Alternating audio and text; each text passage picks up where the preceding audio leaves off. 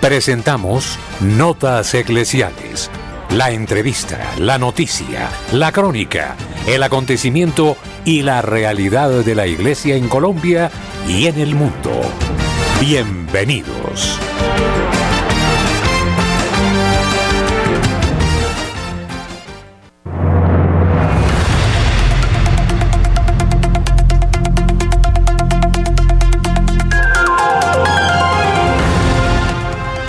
¿Qué tal, apreciados oyentes? La información a esta hora en Radio María. Traemos a ustedes las noticias de interés en Colombia, en el mundo. Les saludamos Luis Fernando López, Camilo Ricaurte, este servidor, el padre Germán Acosta. La opinión, el análisis, editorial en Radio María.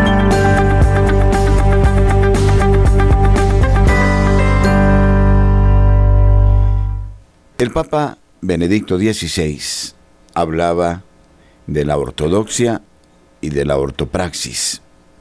Una interesante conferencia nos dejó él en su encuentro con eh, los obispos de América Latina en Guadalajara, en México, en 1996. Y él consideraba que no podía haber en el ámbito de la Iglesia una recta praxis sin una recta doctrina. La recta doctrina, señalaba, se traduce en una recta praxis. En palabra del Evangelio, es imposible que si el sarmiento está bien unido a la vid, éste no dé fruto. Pero si no está unido a la vid, no sirve sino para ser cortado, para echarse al fuego y eh, lo advierte el propio Jesucristo. Jesucristo es el fundador de la iglesia. Por eso decimos que nuestra iglesia es de origen divino. No solo es el fundador, sino que Él constantemente la preside como cabeza.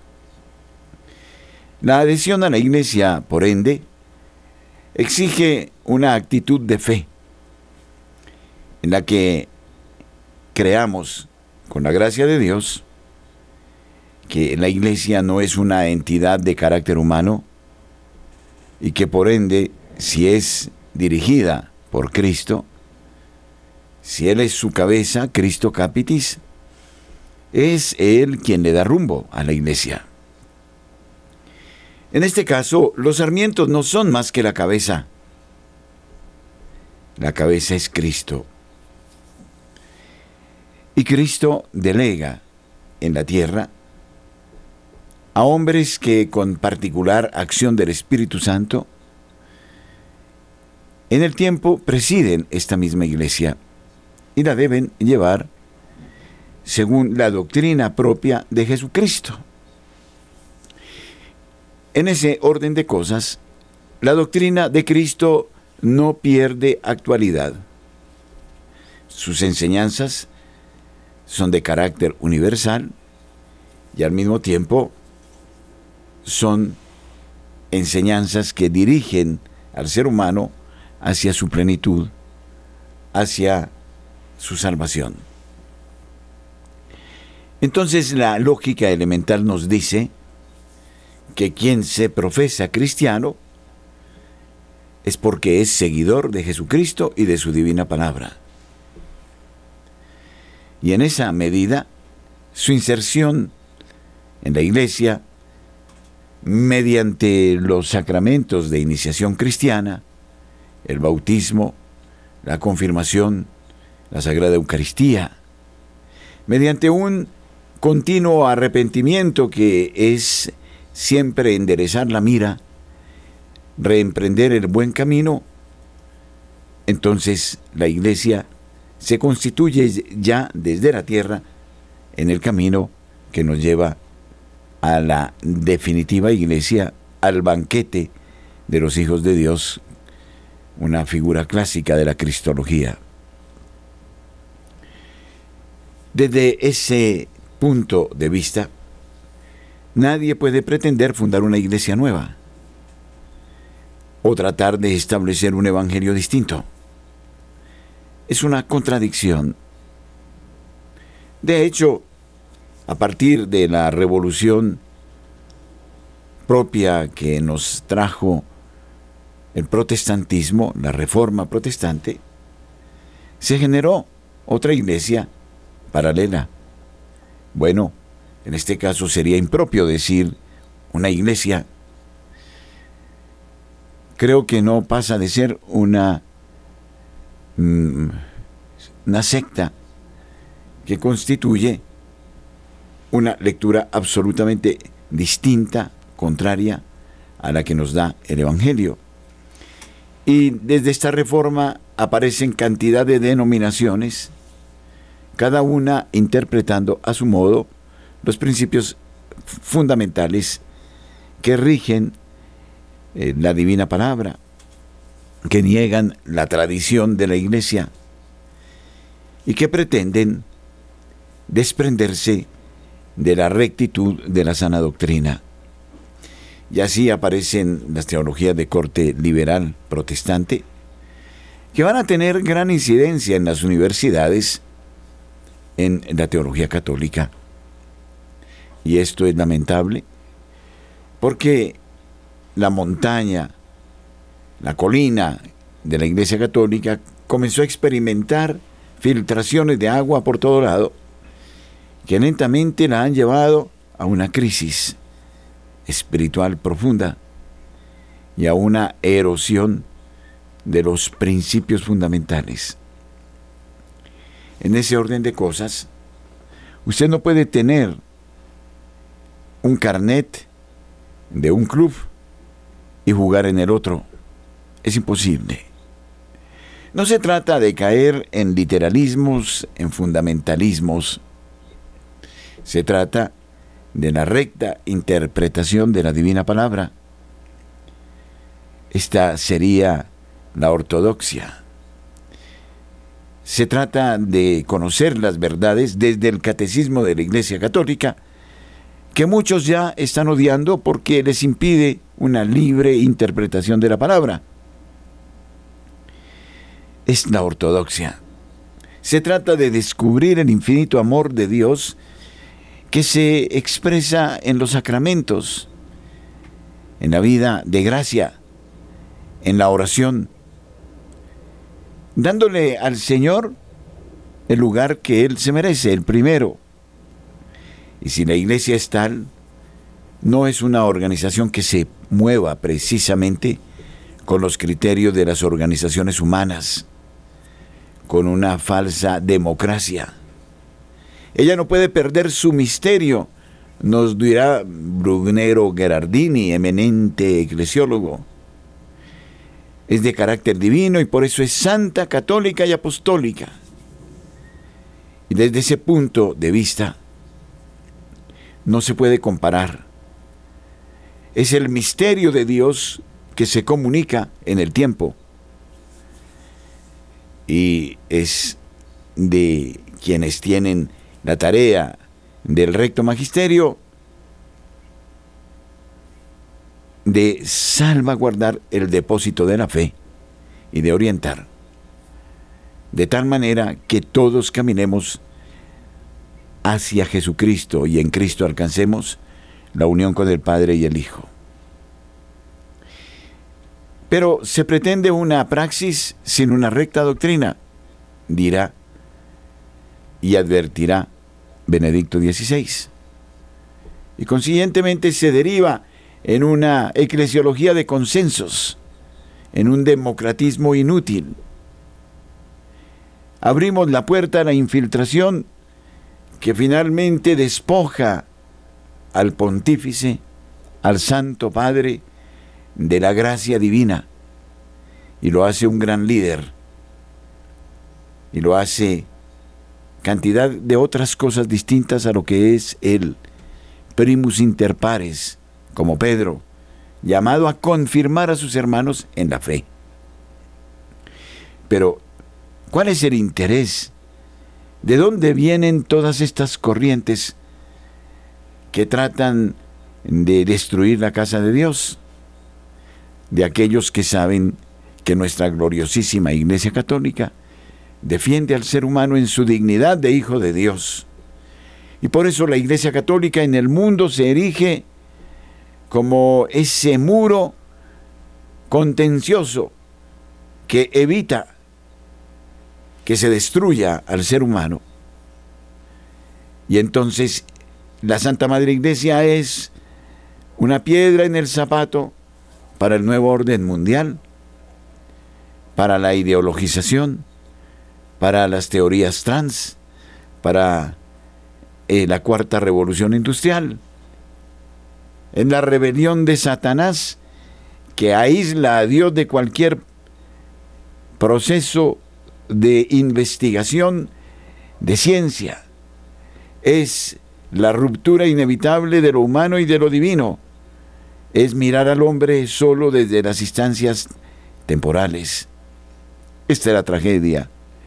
Y entonces se genera una selva, la ley del más fuerte, se genera el código de barras, se genera el algoritmo, se generan hombres perversos que lo infiltran todo con el dinero, con sus aparentes obras de caridad, con su filantropía hipócrita y que postran a todo el mundo con el que Francisco denominara el estiércol del diablo y nos llevan al mutismo, al pecado de omisión, a escondernos en nuestra zona de confort, en lavarnos las manos, o a lo mejor en hacer alardes de progres y de todo eso. No se trata de caer en los extremos de un excesivo modernismo o de un excesivo conservadurismo. Se trata de mirar, y por favor quitemos esas palabras, el Evangelio como es, la doctrina de Jesucristo tal como se nos ha transmitido, y de vivir la experiencia de Dios. Y desde ese punto, todo lo que hay en la iglesia es sacro, su liturgia, sus representantes en la tierra. Nos abrimos a la posibilidad del Divino Espíritu, a sus dones y carismas. La oración será el elemento fundante que nos lleve a preguntarle al Señor qué es lo que Él quiere y no hacer lo que se nos ocurra. Este es el problema. Y entonces estamos en el momento de la crucifixión de la iglesia, de la prueba, de las corrientes hipócritas y mentirosas, de los paralelismos silenciosos, de la continua intriga, del manejo de simpatías y antipatías, de logias y de todo eso que es totalmente contrario a la iglesia de Cristo, aquella que dice, donde dos o más están unidos en mi nombre, allí estoy yo en medio de ellos. Tenemos que entonces ejercer un sano discernimiento como católicos. No sea que alardeando de actualizados, de ayornados, perdamos la sustancia. Esa es la cosa. Así de sencillo. De lo contrario, iremos como la viejita turista, detrás de otros turistas por el camino contrario del que llevaba todo el grupo. Y se perdió. Y se perdió para siempre. Y el Señor dice, solo servirá para echar la rama al fuego allí donde será el llanto y el crujir de dientes. Nuestros corresponsales tienen la palabra en Notas Eclesiales.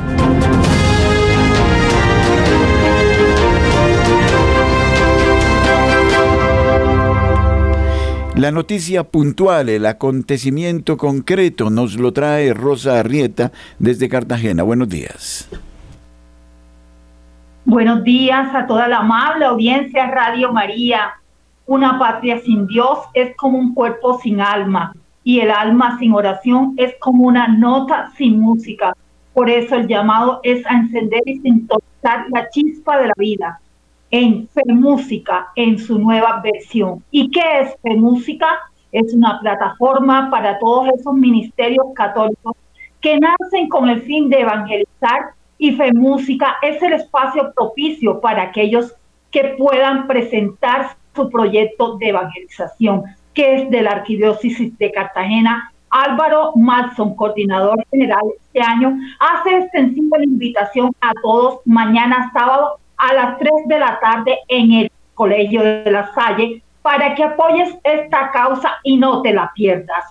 Y es que la alegría es fruto de la fe que se hace canción porque porque cantar desde el corazón es orar con todo tu mente, con todo tu cuerpo, con toda tu alma y con todo tu ser, desde donde el sagrado corazón de Jesús nace y se agita y palpita el soplo del Espíritu Santo cuando encuentra corazones formados en el Inmaculado Corazón de Mamita María. Es nuestra Madre de la Fe, Madre de Jesús, Madre de la única iglesia fundada por nuestro Señor Jesucristo con corazón de madre y madre por siempre.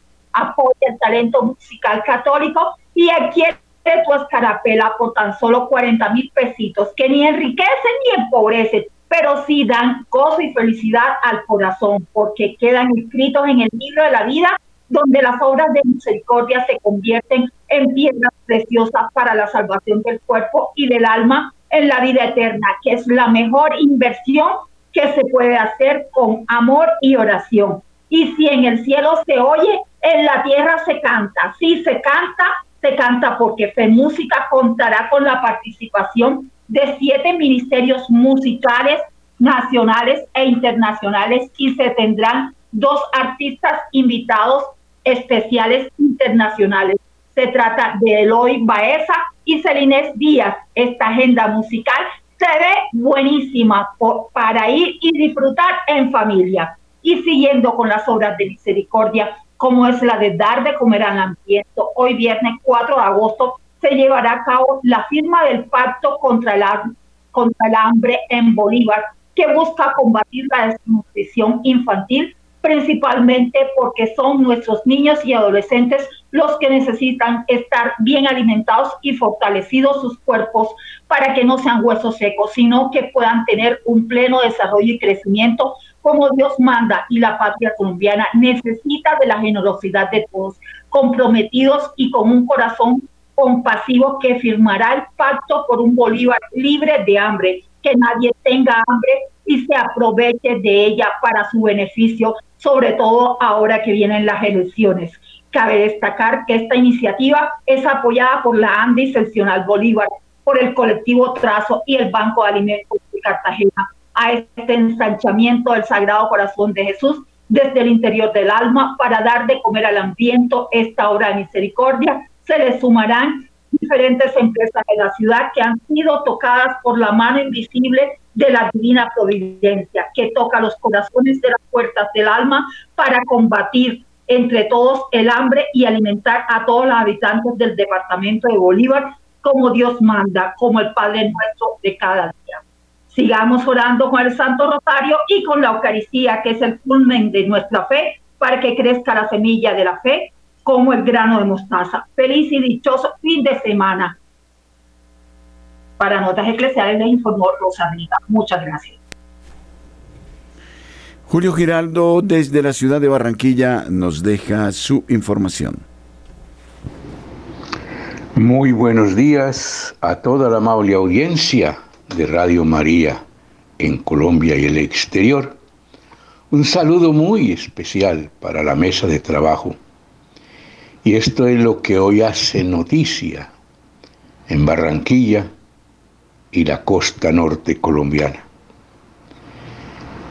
Naturalmente, la noticia hoy en Barranquilla y la costa, como en todo Colombia, es una noticia política de mucha trascendencia, pero que tal vez no se halló quien pueda referirse a ella y por eso empezamos con las noticias normales, como esta de que más de 50 familias de la urbanización La Herradura de Puerto Colombia claman al alcalde de esa localidad para que los ayude en una, una manera efectiva ya que sus viviendas están colapsando.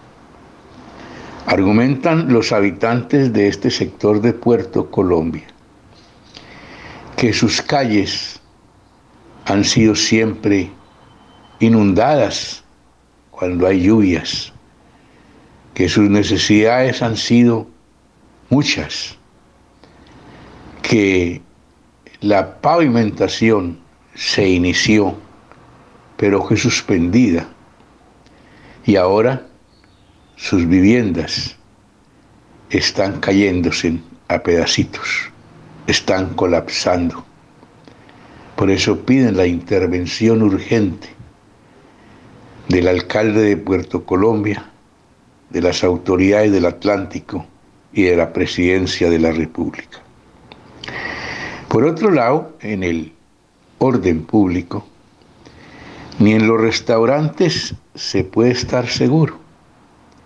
Ayer hubo un atentado en un lujoso restaurante de el corazón de Barranquilla del Prado, en donde los delincuentes irrumpieron para robarle las pertenencias a los que estaban allí consumiendo alimentos. De esta acción resultó un muerto y un herido.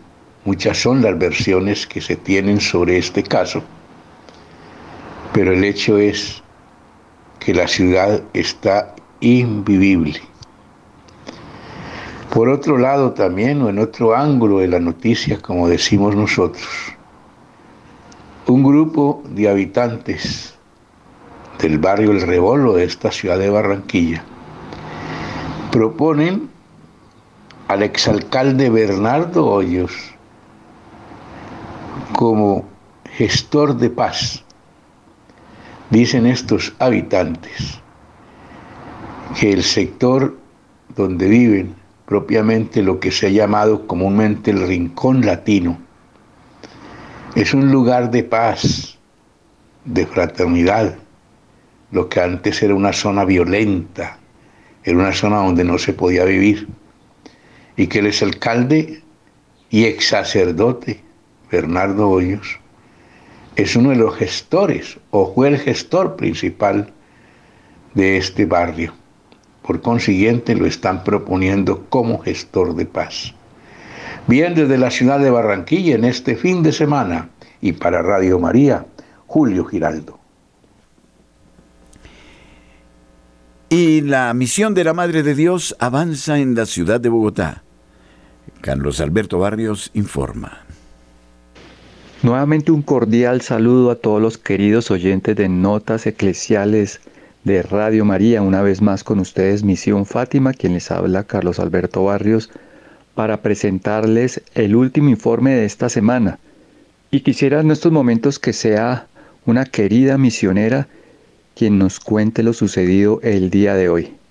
Se trata nada más y nada menos que de mi querida esposa. Adelante Marcela. Buenos días para toda la audiencia de Radio María. Este es un mensaje de Misión Fátima Colombia para contarles un poquito más del peregrinar de Nuestra Señora por la Arquidiócesis de Bogotá. El día de ayer ella se encontró en la parroquia San Basilio, perteneciente a la Vicaría San Pedro. La parroquia San Basilio queda ubicada en el barrio Niza, en el norte de la ciudad de Bogotá. Es una parroquia pequeña, pero con una comunidad muy cálida. Ellos prepararon una gruta muy linda y especial para ubicar a Nuestra Señora, en donde los peregrinos pueden entrar y tener unos momentos de oración muy especiales. Durante todo el día programaron el rezo del Santo Rosario y de diferentes oraciones, como por ejemplo las oraciones de renovación a la consagración personal, a Nuestra Señora, al Inmaculado Corazón de Nuestra Señora. A las 7 de la mañana celebró Eucaristía Monseñor Daniel Delgado y precisamente en la homilía le recordó a la comunidad cómo la presencia de Nuestra Señora en esa iglesia de ellos, que es una iglesia naciente, una parroquia nueva, es tan importante y tan especial y a las 5 de la tarde celebró la Eucaristía el Padre Álvaro Liscano, también con una celebración muy cálida y especial. El día de hoy Nuestra Señora continuará en la parroquia San Basilio. El horario será desde las 7 de la mañana hasta las 8 de la noche en jornada continua, con Eucaristías a las 7 de la mañana y a las 5 de la tarde. Agradecemos como siempre a todos los peregrinos sus visitas, sus testimonios y todo el cariño y amor que llevan a Nuestra Señora. Este fue un informe de Marcela Abello, de Misión Fátima, Colombia. Muchas gracias, Marce. En nombre de todos los misioneros, queremos agradecerte por todo lo que has hecho durante esta peregrinación arquidiocesana de Nuestra Señora en su imagen peregrina oficial número 12 venida desde el santuario de Portugal, por la organización, por el cronograma, por organizar a los misioneros, por atender los cambios de última hora. Gracias, muchísimas gracias. En nombre de la Arquidiócesis de Bogotá, en nombre de Misión Fátima y sobre todo en nombre de nuestra Iglesia colombiana y de Colombia. Nuestra Señora, la Santísima Virgen María, en su imagen peregrina, continúa ya finalizando su peregrinar por la Arquidiócesis de Bogotá. Mañana sábado estará a partir del mediodía en la capilla de Nuestra Señora del Pilar. Tendremos allí los misioneros unas actividades de carácter privado, pero abierto a los transeúntes que quieran unirse a nosotros con testimonios, con formación, con celebración de la Sagrada Eucaristía. Y a partir de las 5 de la tarde, Cristo Visión inicia una gran jornada de oración con una hermosa vigilia que terminará a las 10 de la noche. El domingo y el lunes Nuestra Señora termina su peregrinar en la Arquidiócesis de Bogotá en la calle Primera E número 775 en la parroquia Nuestra Señora del Carmen de las Cruces. Nuestra Señora finalizará así su peregrinación por la Arquidiócesis de Bogotá. Damos gracias al señor arzobispo, Monseñor Luis José Rueda, por haberle abierto los brazos a su Santísima Madre, que también es Madre nuestra. Este fue un informe para Notas Eclesiales de Radio María de Carlos Alberto Barrios. Nairo Salinas, en la ciudad de Bucaramanga, nos trae los acontecimientos fundamentales de estas últimas horas en el departamento de Santander.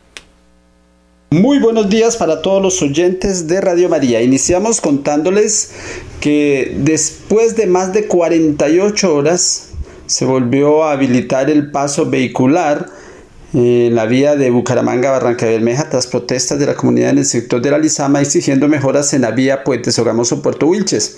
Finalmente, después de varias horas de reunión entre la gobernación de Santander, la ANI, el Invías, el Ministerio de Transporte y representantes de la comunidad, se llegó a unos acuerdos que están distribuidos en dos fases. De acuerdo a Jaime René Rodríguez, secretario de Infraestructura Departamental, se llegó a un acuerdo de dos momentos de intervención. La primera fase es la solución inmediata que es mejorar la transibilidad transitabilidad entre Puente Sogamoso y el Rodeo. Señaló que la segunda fase corresponde a unos estudios y diseños que va a presentar Ecopetrol de un nuevo trazado que permita hacer una inversión para una nueva vía que cumpla con todas las normas de la línea férrea. Miguel Conde, uno de los manifestantes que estaba en la zona, señaló que en la noche del pasado miércoles se levantó la protesta. Sin embargo, si las obras no comienzan el próximo 14 de agosto, como se pactó, volverían a entrar en paro. Y cambiando de tema, una lamentable noticia, eh, cuatro eh, muertos fue el saldo de un accidente ocurrido en la vía Río Negro en el Playón. Los ocupantes de un campero murieron tras estrellarse con un camión. El trágico accidente de, tránsito ocurrió en el sector de Portachuelo, en la vía que de Río Negro conduce al municipio del Playón en Santander. Allí murieron de forma instantánea cuatro personas que iban en un vehículo tipo campero que se estrelló con la parte trasera de un camión. Al parecer se quedó sin frenos y se estrelló con el camión en la bajada de Portachuelo. Lo que nos dicen es que murió el conductor, una niña y una señora que parece estaba embarazada, dijo David Navarro, líder del sector. Y desde Bucaramanga, para Notas Eclesiales, Nairo Salinas Gamboa, feliz y bendecido fin de semana. José Luis Hernández desde la ciudad de Medellín informa. Saludos amigos, aquí llegamos desde la ciudad de Medellín con toda la información noticiosa. La bella villa que se viste de flores en este fin de semana. Atención, que estos son los tres magnos eventos, los tres eventos más importantes de este fin de semana en la Feria de las Flores en la ciudad de Medellín. Atención que llegan las fondas de mi tierra este fin de semana y están ubicados hasta el próximo 7 de agosto en el Aeroparque Juan Pablo II. Tendremos también el próximo sábado el desfile de autos clásicos antiguos, tradicional desfile que tiene salida desde el diario Leer de los Antioqueños El Colombiano. Estará por toda la avenida Las Vegas, la carrera 48 pasando por encima del puente de Envigado hasta la calle 50 Sur en la glorieta de Mallorca, donde se gira a la derecha y se continúa por la avenida Las Vegas hasta llegar a la Universidad de Afide, donde tendrá final dicho recorrido. Y el próximo domingo tendremos el desfile de silleteros, el magno evento de esta feria maravillosa de las flores, a la cual estamos invitando en este fin de semana, en este puente festivo, a todos los colombianos para que participen de este remate de la Feria de las Flores en la ciudad de Medellín. La bella villa que está vestida, adornada de flores en este puente festivo. En otro lado de la información, digamos que Radio María está invitando a todos sus oyentes al gran retiro. Atención, retiro espiritual el próximo 12 de agosto. Tema María, salud de los enfermos, presencia maternal en medio del sufrimiento. Dirige el padre Samir Lozano Valencia. Estará con nosotros el próximo 12 de agosto en este espectacular retiro espiritual. Lugar, Parroquia Vicaría Perpetua Hospital San Vicente de Paul. La entrada es por la calle Bolívar, por la calle Bolívar, a las 8 de la mañana, de 8 a 1 de la tarde. Mayores informes 313 591 3497 y el 604 557 95 89. Entrada totalmente gratuita para que disfruten de este maravilloso retiro espiritual Radio María Medellín a tono con los retiros espirituales. No lo olviden, 12 de agosto desde las 8 de la mañana hasta la 1 de la tarde. Amigos, ha sido toda la información desde la ciudad de Medellín, la tacita de plata que se viste de flores. Con mucho gusto, informó su corresponsal José Luis Hernández. Un buen día para todos. Marta Borrero desde la ciudad de Cali nos eh, actualiza sobre los hechos fundamentales en el Valle del Cauca. Hola, muy buenos días para todos. Hoy 4 de agosto y hasta el 7 de agosto tendremos en la capital Valle Caucana el decimoquinto Congreso Nacional de Diaconado Permanente el lema Diaconado, un ministerio al servicio de la Iglesia Sinodal, se llevará a cabo en estos cuatro días y el evento organizado por la Arquidiócesis de Cali y la Conferencia Episcopal de Colombia están, están invitados a participar diáconos permanentes junto a sus esposas y estudiantes de diaconado permanente del último año.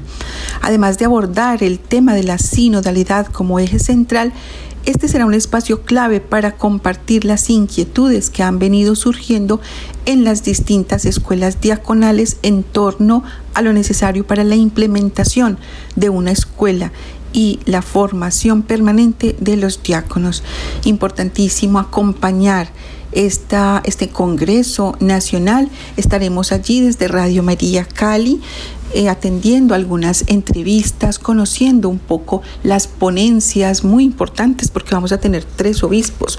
Bueno, en primer lugar, nuestro arzobispo Luis Fernando Rodríguez, pero también tendremos al obispo de Mocoa Sibundoy, Monseñor Luis Albeiro Maldonado, y al obispo de Socorro San Gil, Luis Augusto Campos. Las ponencias importantísimas, interesantísimas, y bueno, trataré de traerles durante la próxima semana algunos, algunos datos importantes de conclusiones a los que llegaron en este Congreso.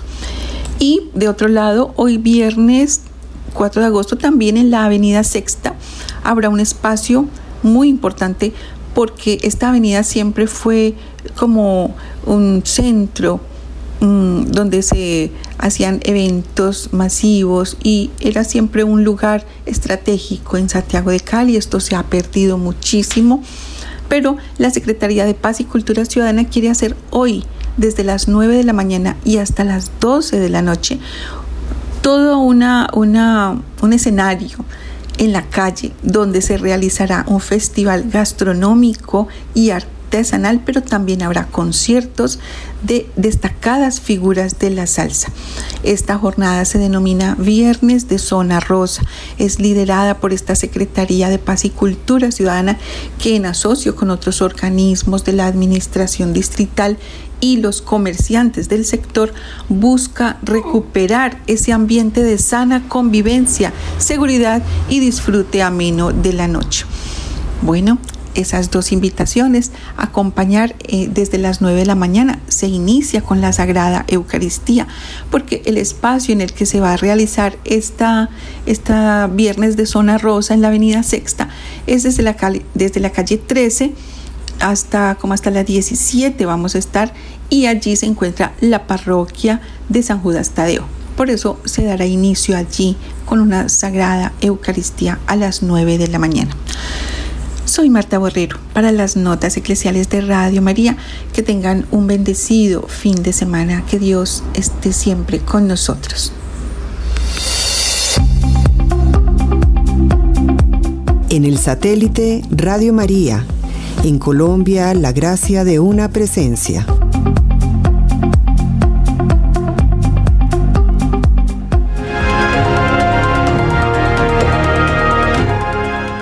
Entre el 8 y el 10 de septiembre, Chiquinquirá, la Casa del Santuario Mariano Nacional, será sede del quinto Congreso de Teología Mariana, un espacio de formación organizado por los frailes dominicos de Colombia que busca propiciar el discernimiento de la espiritualidad mariana como puente de unión y paz en medio de los desafíos que presenta el contexto actual. Temas como el reconocimiento del pensamiento mariano en la orden de predicadores en el proceso de evangelización de América Latina y Colombia, la figura de María como unión en medio de las divisiones del pueblo colombiano y, finalmente, los 200 años de la presencia de los frailes dominicos en la Basílica de Nuestra Señora del Rosario de Chiquinquirá serán tratados durante estos tres días bajo la mirada de importantes ponentes como Fray Nelson Medina, Fray Juan Francisco Correa y el presbítero Osvaldo Martínez. De acuerdo con Fray Juan David Montes, promotor provincial del Rosario y coordinador del evento, actividades como esta son una referencia teológica por tal razón, continuar enriqueciendo este espacio es de vital importancia para la Iglesia colombiana en general y para el santuario de Nuestra Señora del Rosario de Chiquinquirá, convirtiéndose en una valiosa oportunidad para compartir la labor evangelizadora que se proyecta desde el santuario. Apreciados oyentes de la ciudad de Manizales, gracias por distinguirnos con su amable sintonía. Somos familia nuestra madre nos acoge con singular afecto. Somos invitados a su casa para vivir unidos la experiencia de comunión con nuestros hermanos. Nos encontraremos este sábado 12 de agosto en el auditorio del SECAM, calle 45, número 24B13, entre las 2 y las 5 y 30 de la tarde. Agradecemos la gentileza del Padre Hugo Armando Galvez Gallego, quien nos convoca para un momento de reflexión en torno al tema La Virgen María, Asunta al Cielo. Mayores informes al celular 310-773-6767. Los esperamos. Entrada libre.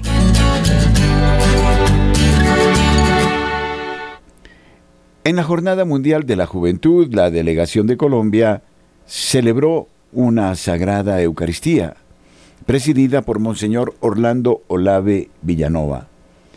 Con espíritu entusiasta y alegre, este miércoles 2 de agosto, en el santuario San Antonio de Padua de Lisboa, la delegación de Colombia en la Jornada Mundial de la Juventud 2023, compuesta por cerca de 3.700 personas, vivió una Eucaristía muy especial, presidida por Monseñor Orlando Olave Villanova, obispo de la diócesis de Tumaco. A propósito de la cita bíblica elegida por el Papa Francisco como tema de la JMJ, María se levantó y partió sin demora, Lucas 1.39. Durante la homilía, Monseñor Orlando les recordó a los jóvenes que levantarse como María no solo se refiere a la cuestión física de ponerse en pie, sino ponerse en actitud de vida. Dicha actitud, de acuerdo con el obispo, se refiere a testigos, promotores y mensajeros de la vida, especialmente en un contexto como el que vive actualmente Colombia, donde la muerte es una constante y en el que realidades como la del aborto están muy presentes.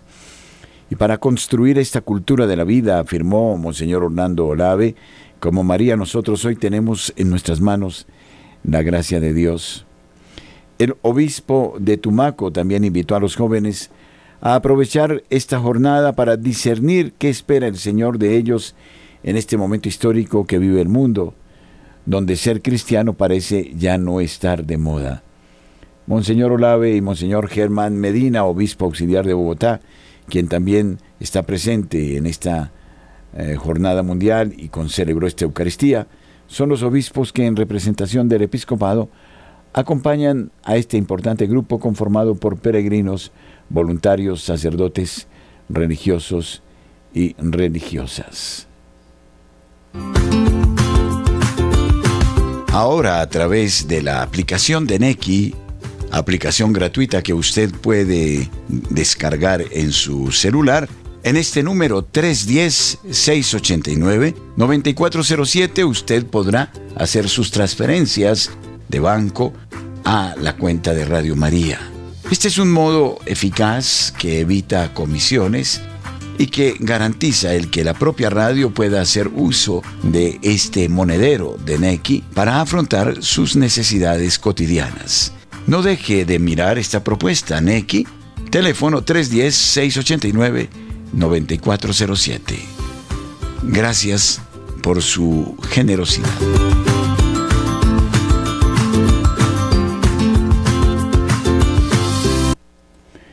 Celebridades católicas participarán en un rally en Ohio ante un referéndum que es clave para el movimiento por la vida, anunciada como la manifestación pública importante desde la anulación del caso Roe contra Wade por la Corte Suprema de los Estados Unidos.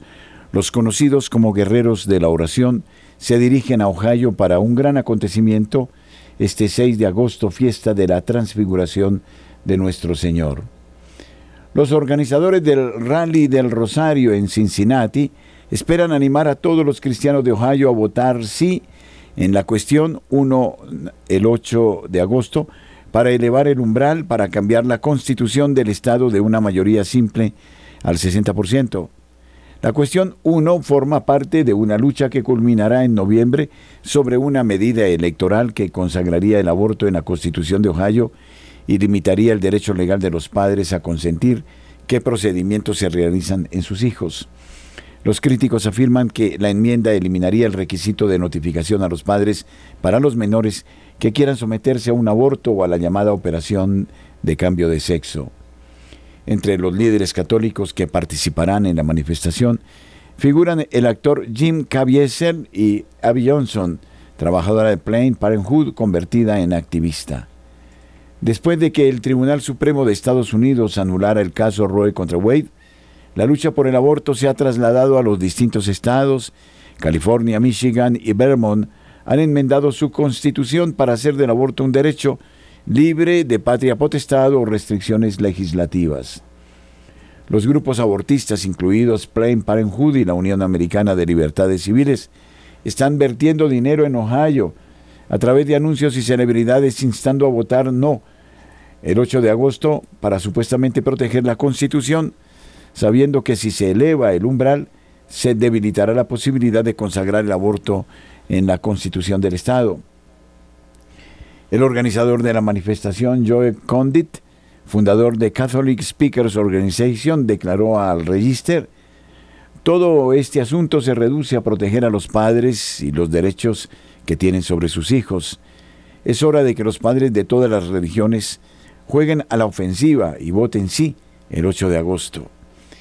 El bando contrario ideó una campaña para engañar al bando cristiano y hacerle creer que un voto negativo protege la Constitución. Un voto ganador en agosto ayudará a que el Estado proteja mejor los derechos de los padres en noviembre. Condit teme que despojar a los padres de su derecho a saber lo que ocurre cuando se trata del tratamiento médico de sus hijos y escribir eso en la constitución estatal de un estado conservador de referencia como Ohio sentará las bases para que sea más fácil repetirlo con otros estados. El rally del Rosario unirá a los cristianos y contrarrestará la campaña de desinformación sobre los derechos de los padres y la destrucción de las familias que las fuerzas opositoras están impulsando, dijo. La idea del acto surgió durante una llamada telefónica a Condit de John Yip, director general de Catholics for Catholics, el grupo que impulsó la procesión de oración en el estadio de los Dodgers de Los Ángeles en junio para protestar por el homenaje del equipo a un grupo de drag queens anticatólicos. Condit recordó que Yep le llamó y le dijo, Joe, tú eres de Ohio, tienes que hacer algo al respecto. A pocas semanas de la votación, Condit y Yep decidieron llamar a algunos de los nombres más importantes del mundo cristiano para que rezaran y difundieran la verdad. Habiendo formado parte de cientos de eventos al año durante 17 años, como fundador de una agencia de talento centrada en el catolicismo, puedo asegurar que la forma en que se ha reunido este evento y el tipo de líderes que se han subido a bordo es poco menos que un milagro, y es increíble ver cómo se desarrolla, dijo Condit. En cuanto a la norma, John Giroux, de Cincinnati Right to Life, que es primo de Condit, explicó, nuestros expertos legales dicen que eliminará los derechos de los padres. En ninguna parte de la enmienda se menciona la palabra mujer ni a personas mayores de 18 años. Eso abre la puerta a que un menor se quede sin protección. Digamos, el entrenador de fútbol y este la lleva a una mujer a una clínica abortista y los padres nunca se enterarían. El texto dice que una persona tiene el derecho constitucional a tomar y llevar a cabo sus propias decisiones reproductivas, incluido el aborto, pero no lo limitaría, por lo que puede incluir cirugías transgénero y terapia hormonal. Tanto Giroux como Condit dijeron que su abuelo James Condit eh, Sr. está orando por el éxito del rally del Rosario y la aprobación de la cuestión 1. Fue abogado durante más de 50 años con un compromiso de vida en la lucha contra el aborto y honrado como premio por defender la vida, dijo Giroux. Condit padre dijo al Register, estoy agradecido de que mis nietos Joe Condit y Johnny Giroux hayan participado activamente como creadores del crucial rally del Rosario del 6 de agosto para salvar a los niños de Ohio. Las celebridades que participarán reconocen lo que está en juego. Tras eh, rodar sonrisas y lágrimas de libertad, la experiencia me inculcó una determinación implacable de proteger a los niños de Dios a toda costa, declaró Jim Caviezel al Register.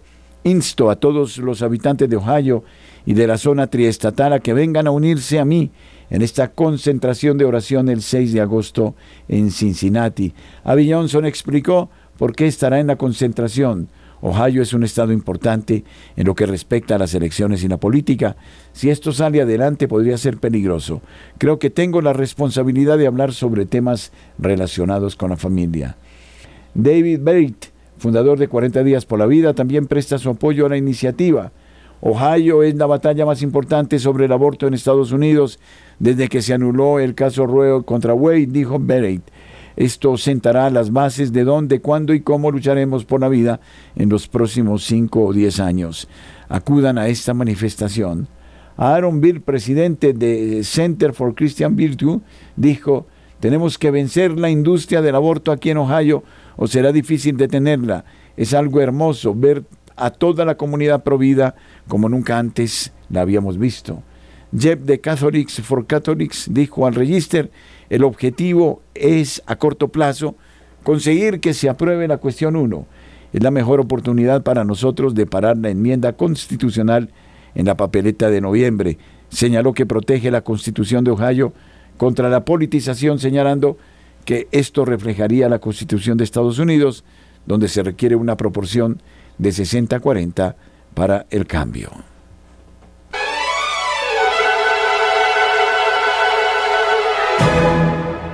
Llévate la señal Radio María.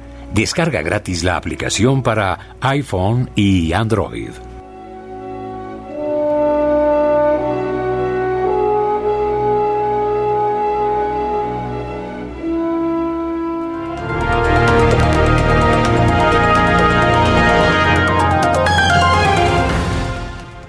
Y hoy es eh, 4 de agosto del año del Señor 2023. Hoy celebramos al santo cura de Ars, patrono de los sacerdotes, hombre de gran prestigio, más allá de su humildad extrema, auténtico modelo de padre y pastor, el santo cura de Ars. La actriz Lea Remini anunció ayer que ha presentado una demanda contra la Iglesia de la Cienciología y su líder David Miscavige por años de acoso, difamación y hostigamiento, tal como informa la agencia EFE. Durante 17 años, la Iglesia de la Cienciología y David Miscavige me han sometido a lo que creo que es tortura psicológica difamación, vigilancia, acoso y hostigamiento que han tenido un impacto significativo en mi vida y mi carrera, dijo Remini en un comunicado difundido en su página web.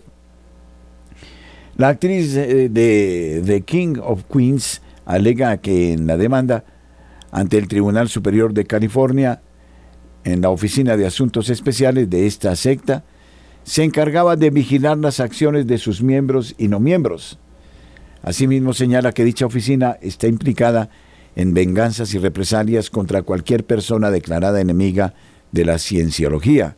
Creo que no soy la primera persona en el punto de mira de la cienciología y sus operaciones, pero tengo la intención de ser la última acosada por este grupo, declaró Remini.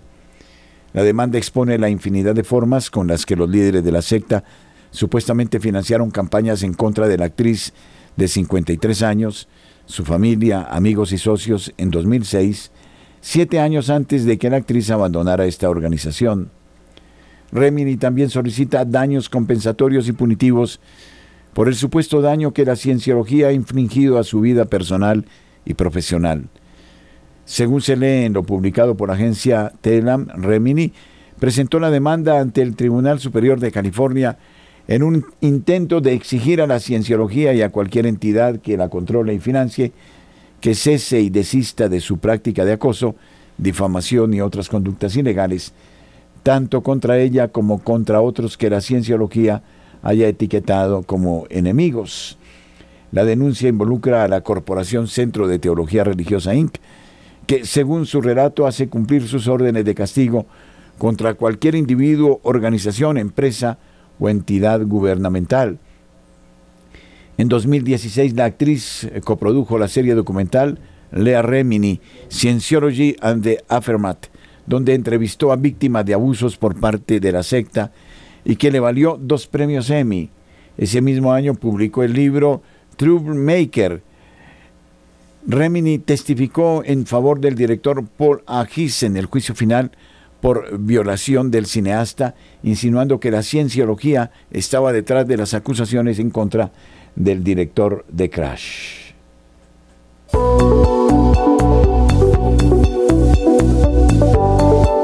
Radio María, en el canal de Claro Música y de Claro Música Televisión, de manera capilar, deja oír su voz en todos los hogares de Colombia.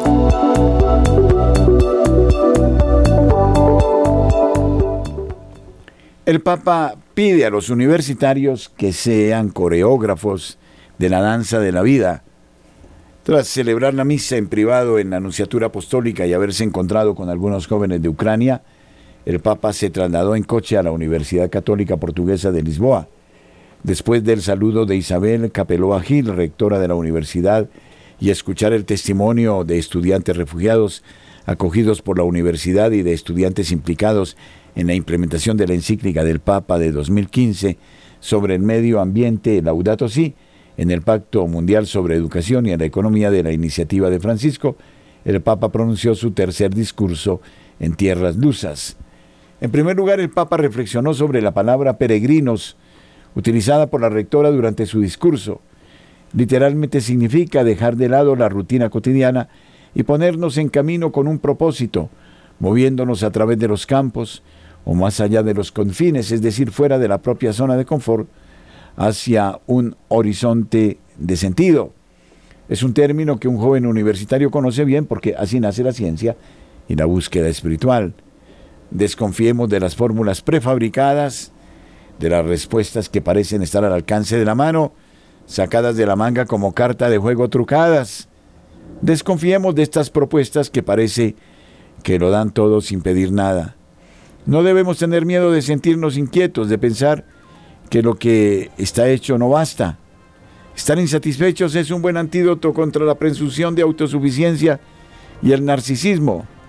El carácter incompleto define nuestra condición de buscadores y peregrinos, subrayó el Papa. Busquen y arriesguen, les dijo el Papa a los jóvenes, porque en este momento histórico los desafíos son enormes y los quejidos dolorosos. Asimismo, y continuando su discurso, les ha pedido ser protagonistas de una nueva coreografía que coloque en el centro a las personas, sean coreógrafos de la danza de la vida. Magníficas palabras que, de todas maneras, esperan que se les hable a los jóvenes de manera explícita de Jesucristo. Muchísimas gracias, queridos oyentes, por habernos acompañado esta mañana. A continuación, Francisco Escobar les traerá la historia de nuestra Iglesia Católica. Buen día.